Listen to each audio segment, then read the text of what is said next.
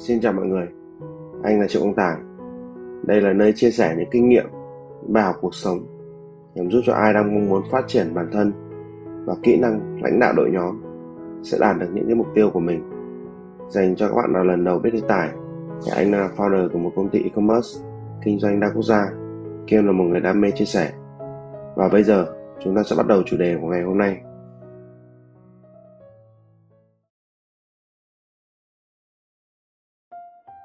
Nếu một ngày bạn cảm thấy cuộc sống của mình nhàm chán, không có gì đột phá và bạn không muốn sống một cuộc sống như vậy nữa thì điều đầu tiên cần làm là thay đổi mục tiêu.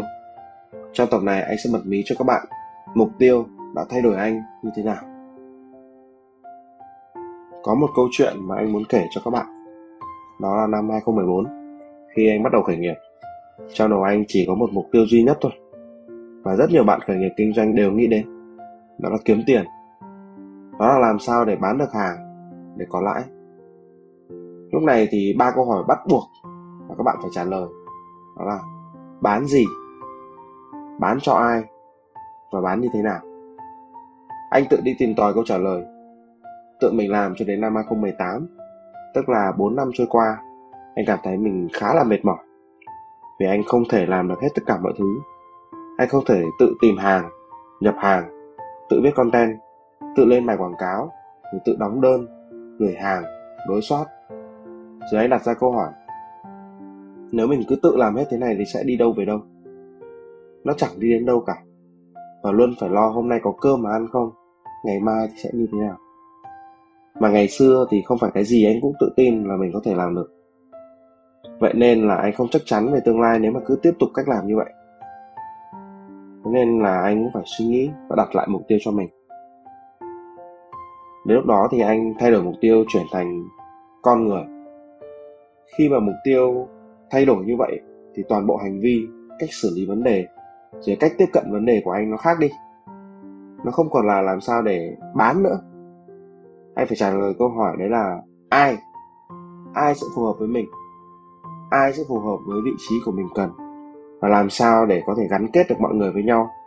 Làm sao để có thể giúp cho mọi người cùng nhau phát triển?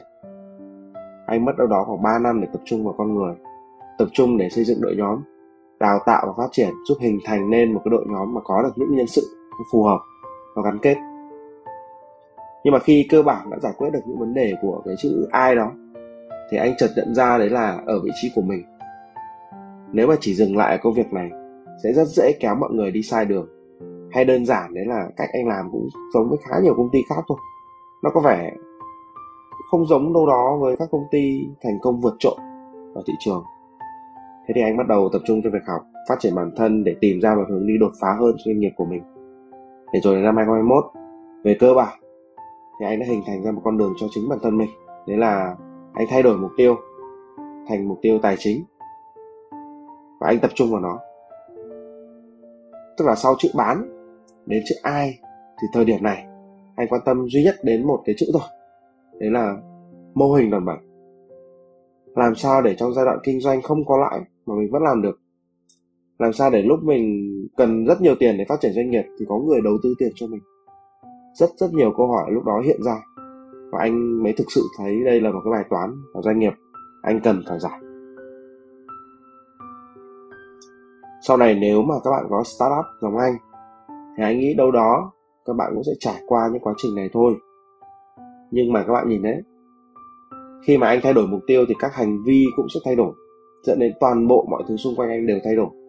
Có thể sự thay đổi sẽ theo chiều hướng tốt hoặc xấu hơn hiện tại, nhưng chỉ cần các bạn dũng cảm thoát ra khỏi vùng an toàn của mình, cải thiện bản thân, không ngừng nỗ lực thì mới có thể có cơ hội để đột phá, để đạt được những mục tiêu lớn lao hơn. Có một công thức anh gọi là công thức 5 năm, tức là ở Trung Quốc thì con số 5 được coi là một con số đẹp nhất nó biểu thị cho sự bền bỉ. À, giống như một doanh nghiệp ấy thì doanh nghiệp nào mà sống qua 5 năm ấy thì chính thức gọi là doanh nghiệp. Còn trước đấy thì chỉ gọi là cái giai đoạn khởi nghiệp thôi. Vì trước 5 năm thì khởi nghiệp thất bại nhiều lắm. Anh tự luôn đặt một câu hỏi cho bản thân của mình tại thời điểm hiện tại. Right time right now. Sau 5 năm nữa mình sẽ trở thành ai? Mình sẽ đang làm công việc gì? Thế giới lúc đấy nó sẽ như thế nào? Đó sau 5 năm nữa bạn sẽ trở thành người như thế nào? Bạn đã tưởng tượng chưa? Có một câu ngạn ngữ như này nếu chúng ta không nghĩ được trong đầu, thì không bao giờ có được trên tay. Vì vậy, bạn hãy nghĩ về 5 năm nữa, bạn sẽ trở thành người như thế nào để lấy nó là mục tiêu cho chính của cái hành trình cuộc đời của mình.